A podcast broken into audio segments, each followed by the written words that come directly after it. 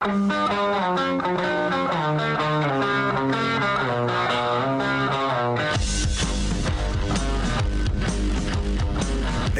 is The Big Show with Gordon Monson and Jake Scott, presented by Big O Tires. Stop by your locally owned Big O Tires for no credit needed financing and the best prices on winter tires. Big O Tires, the team you trust. This is 97.5, 1280 The Zone and The Zone Sports Network. Show, Gordon Monson, Jake Scott, 97.5 and 1280 The Zone. We're going to talk to our good friend Tim LaComb coming up here momentarily. It'll be your Jazz Insider Report presented by Cyprus Credit Union. With the lowest fees and quickest keys, Cyprus has the home loan product that is perfect for you. Visit any Cyprus branch or cypruscu.com for details. We're going to talk to uh, Tim, of course, about the Jazz, but we've got to get um, his uh, NFL picks. We started this with Tim last week, picking against the spread. And uh, really, none of us did all that well, especially considering Eric Weddle went five and one. Pretty impressive. Uh, But uh, Tim is in the lead at three, two, and one. I'm at two, three, and one, and uh, you and Austin are at one, four, and one. Not good. No, it was it was a bit of a rough week. But hey, Eric picked uh, picked the Rams not only to cover but to win. He's the only person I heard that. Now, of course, it probably helped his pick that he's a former Ram, and so picked with his heart a little bit there. But pretty impressive nonetheless, I would say. Yeah. All right, let's get out of the zone phone. Of course, he's my co-host, Jazz pre, half, and post game shows. He's our good friend Tim LaComb. What's up, Tim? What's up, fellas? Tim, uh, what did you think about the big trade yesterday? Harden on the move. Harden on the move and a lot of a lot of shrapnel. Um, it's going to be interesting to kind of see how that shrapnel, um, you know, with Oladipo going where he's going and LeVert, see how that kind of reshapes teams, and then obviously how the big experiment works will be. Whew, I'm glad I'm not the in Steve Nash's seat right now. You know, Tim, uh, on, on a philosophical level, would you rather have a team that plays together that's less talented or a team that has some rough patches but has a whole lot of talent? I, I mean, I I'm better with at least from my experience with a team that's all kind of unified together and pulling in the same direction. Um, I think, you know, I, I would imagine that most coaches would probably say that you want to be talented and all that, but at the end of the day, all that stuff, you know, that's the piece of this Nets thing that uh, is there is there enough like true character, you know, as opposed to just a couple characters to you know win a championship because it takes man it takes a lot more than just being talented. There's a lot of other pieces that go to it. But if you don't have the talent, you got no shot, though, right?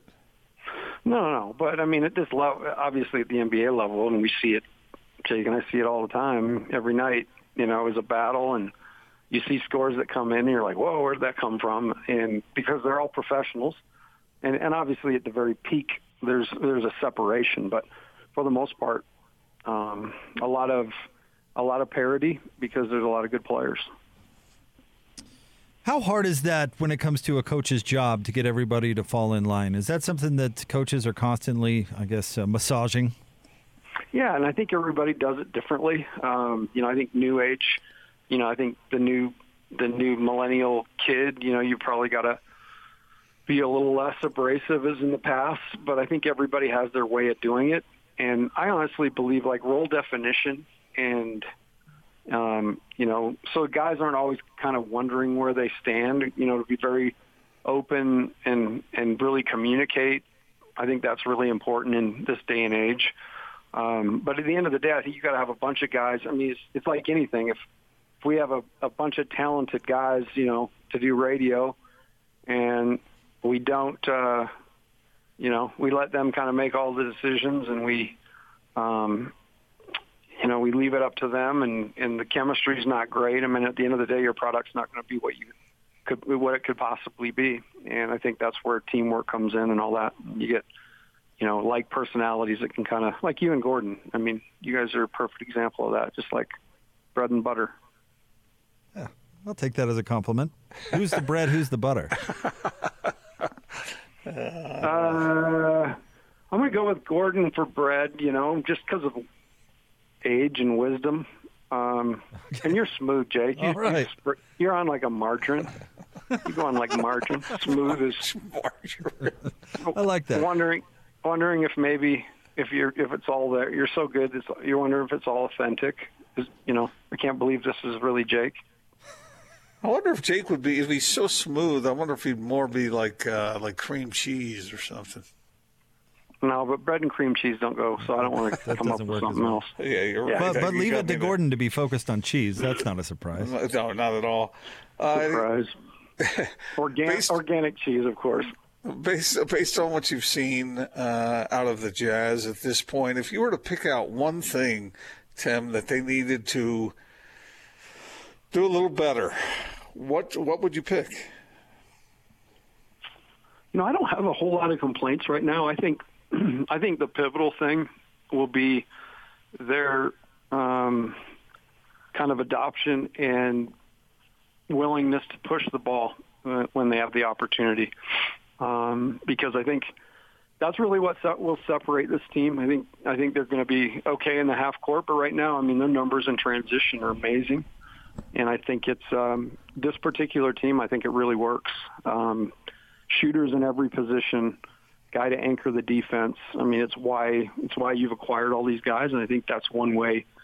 Um, you know, I don't. I'm not critical. They haven't done it enough, but because I, think they they've actually really tried to to do it. Um, but to do it really well is it you know it takes some consistency, and so that's just something I think the team can kind of grow in that direction. It'll help them. Why do you think Shaq is picking on Rudy? Because Shaq picks on everybody.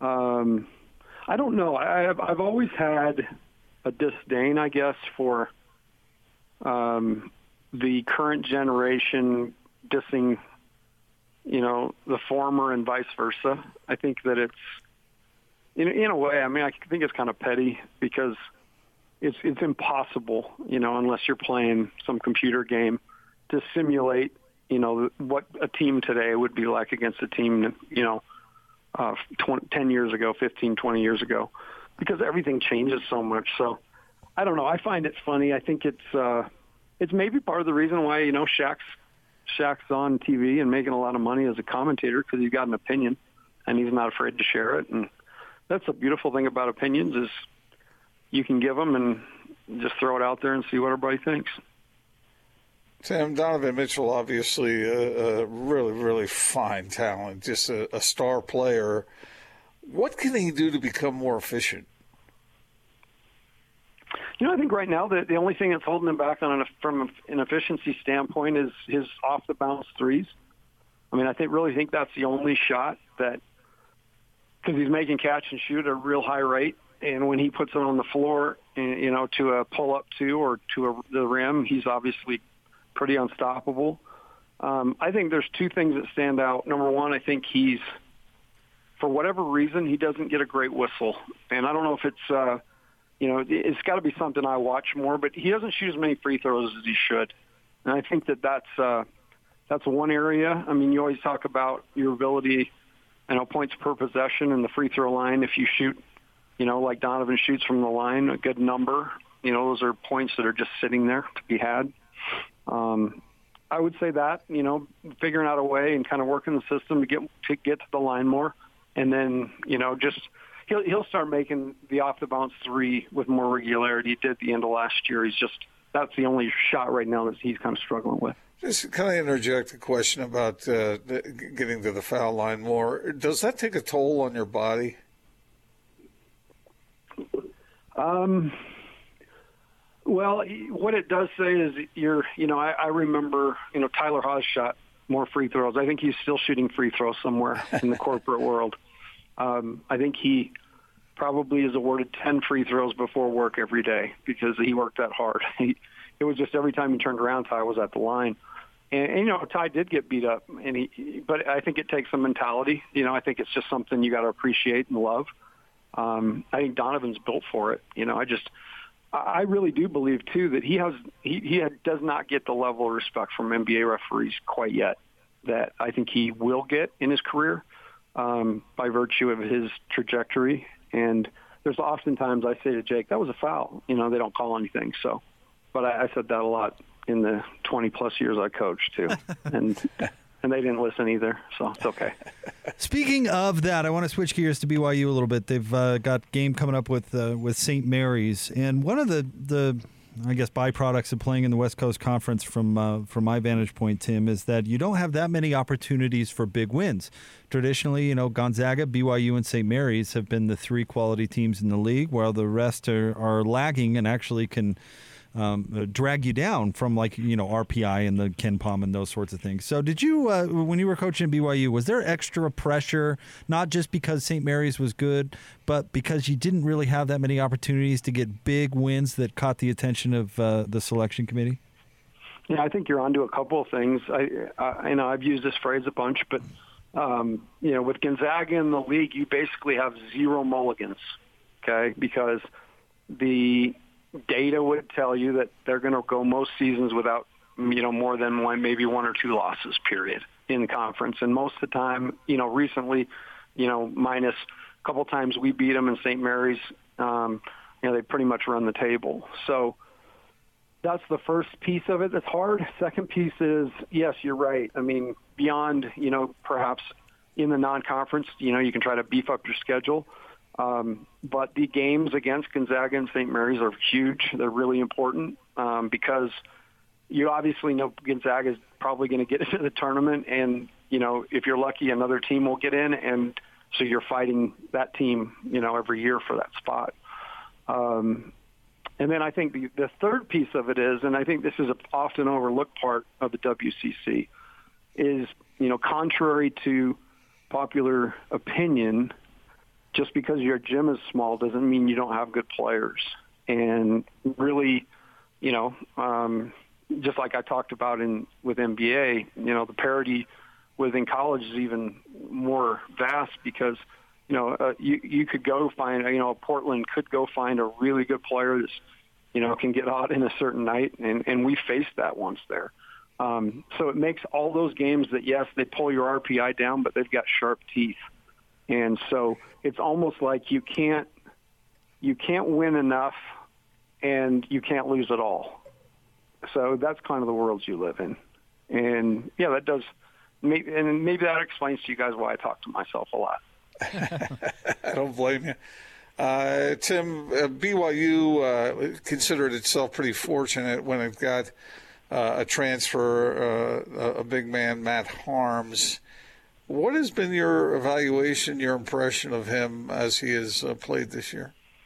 Well, I think he's had a, you know, the one thing that you can't coach is seven three, um, and and he's a very, I would say, you know, for seven three guys I've seen, he's he's a, he's actually his he moves really well. Um, he's athletic, and um, and I think you know he's a guy in a for BYU anyway, he, he's a kind of a game changer at the rim, and I think they've won a couple games because of Matt Haarms. I think they won in Logan. Um, they beat Utah State, and I thought Haarms was huge in that game, and mostly kind of like we see with Rudy, more of a presence, you know, that he he kind of was for them. I think you're going to start to see more of his value in the league. Um, you know, I, I probably selfishly expecting a little more. I thought he'd he'd be a little more polished offensively because I had not seen a ton of him. But um, I like his energy, and I think he, like I say, I think in the WCC he'll be he'll really kind of pay dividends. So I have a football question, and this will uh, take us into our football picks for this week. But Urban Meyer's making some news. Uh, he's going to coach the, the Jacksonville Jags. And I know you didn't coach at the professional level, but as you've evaluated uh, coaching, what's the difference between coaching college kids and coaching pros? You know, it's interesting, and I'll just tell a story because, like I say, I've never coached at the pro level, but I remember um, a story that Coach Majerus told one day in practice.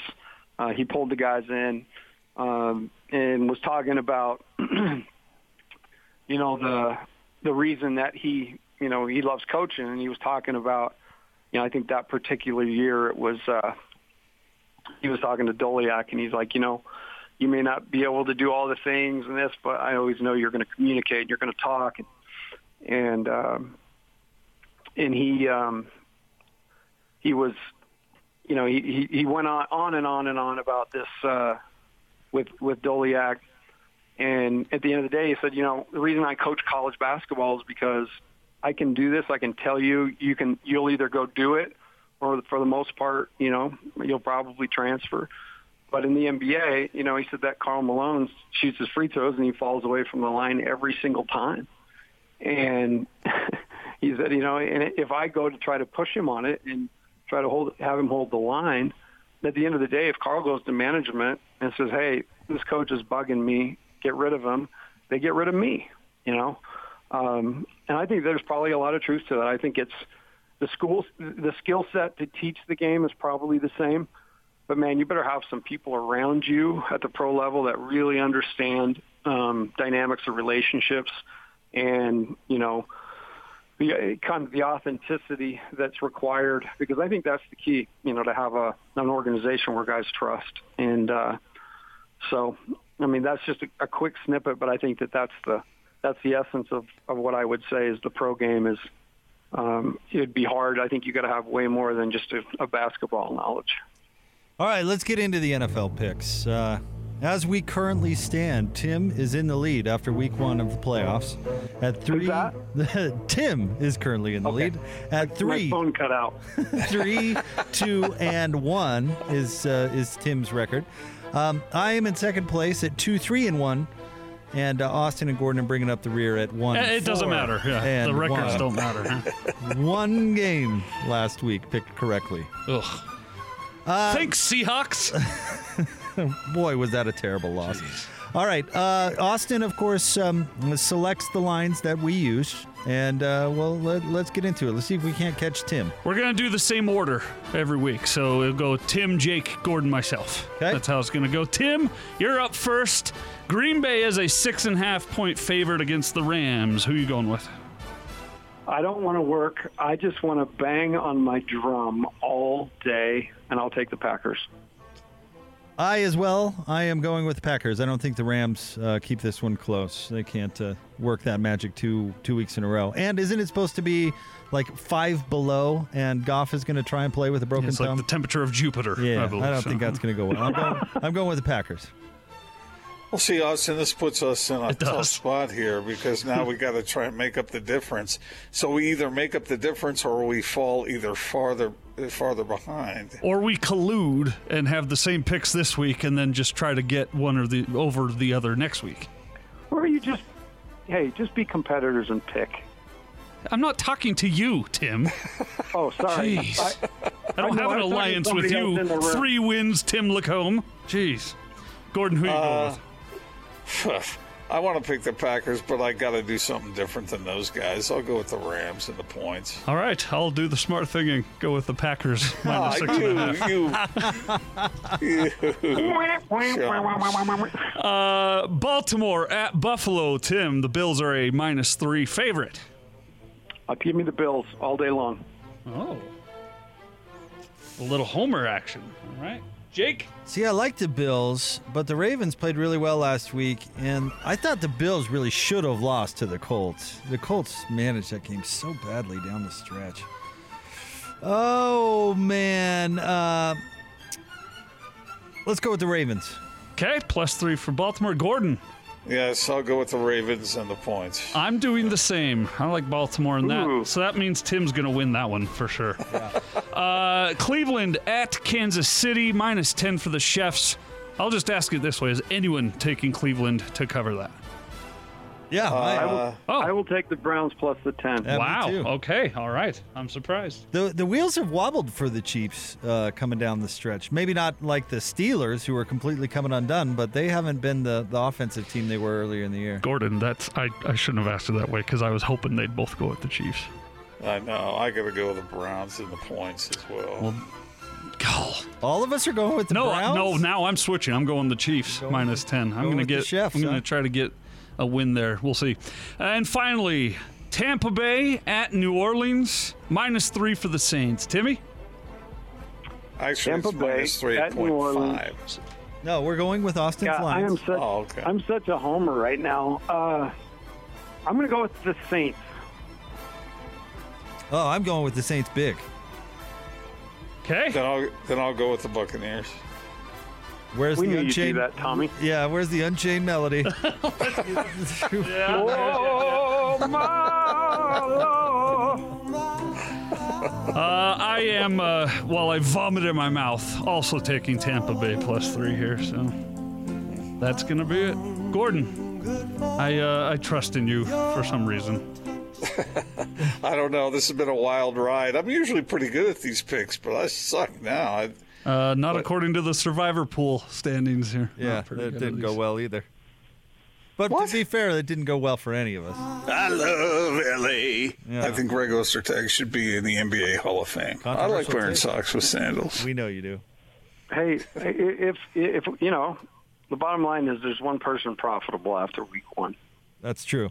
That is true. There's one person over 500 uh, in, in week one. I was impressed, Tim. I mean, he just waltzed right in here and rolled right over us. You know, uh, on a different show, Eric Weddle went five and one. Oh, did he really? Yeah. Well, he's got insider trading knowledge. Well, We're and he, trying to pick it with goggles. and he picked with his heart with the Ravens and the and the Rams, so he got the Rams right. But he was on the Rams last year, so he's like picking his buddies. Hey, Austin, I realize you're not a DJ, but if you have that Spies Like Us queued up again, we can get that rolling. that was so dang good today in the car. Gordon disliked it. you- Can you believe that? Well, no, I didn't. It's not that I disliked it. It's that it. Uh, It's I a mean, really there were, bad song, There were yeah. better selections to choose. And I'm going to come to Gordo's defense and say, at least for this guy, the Beatles changed the game. Yep. Yep.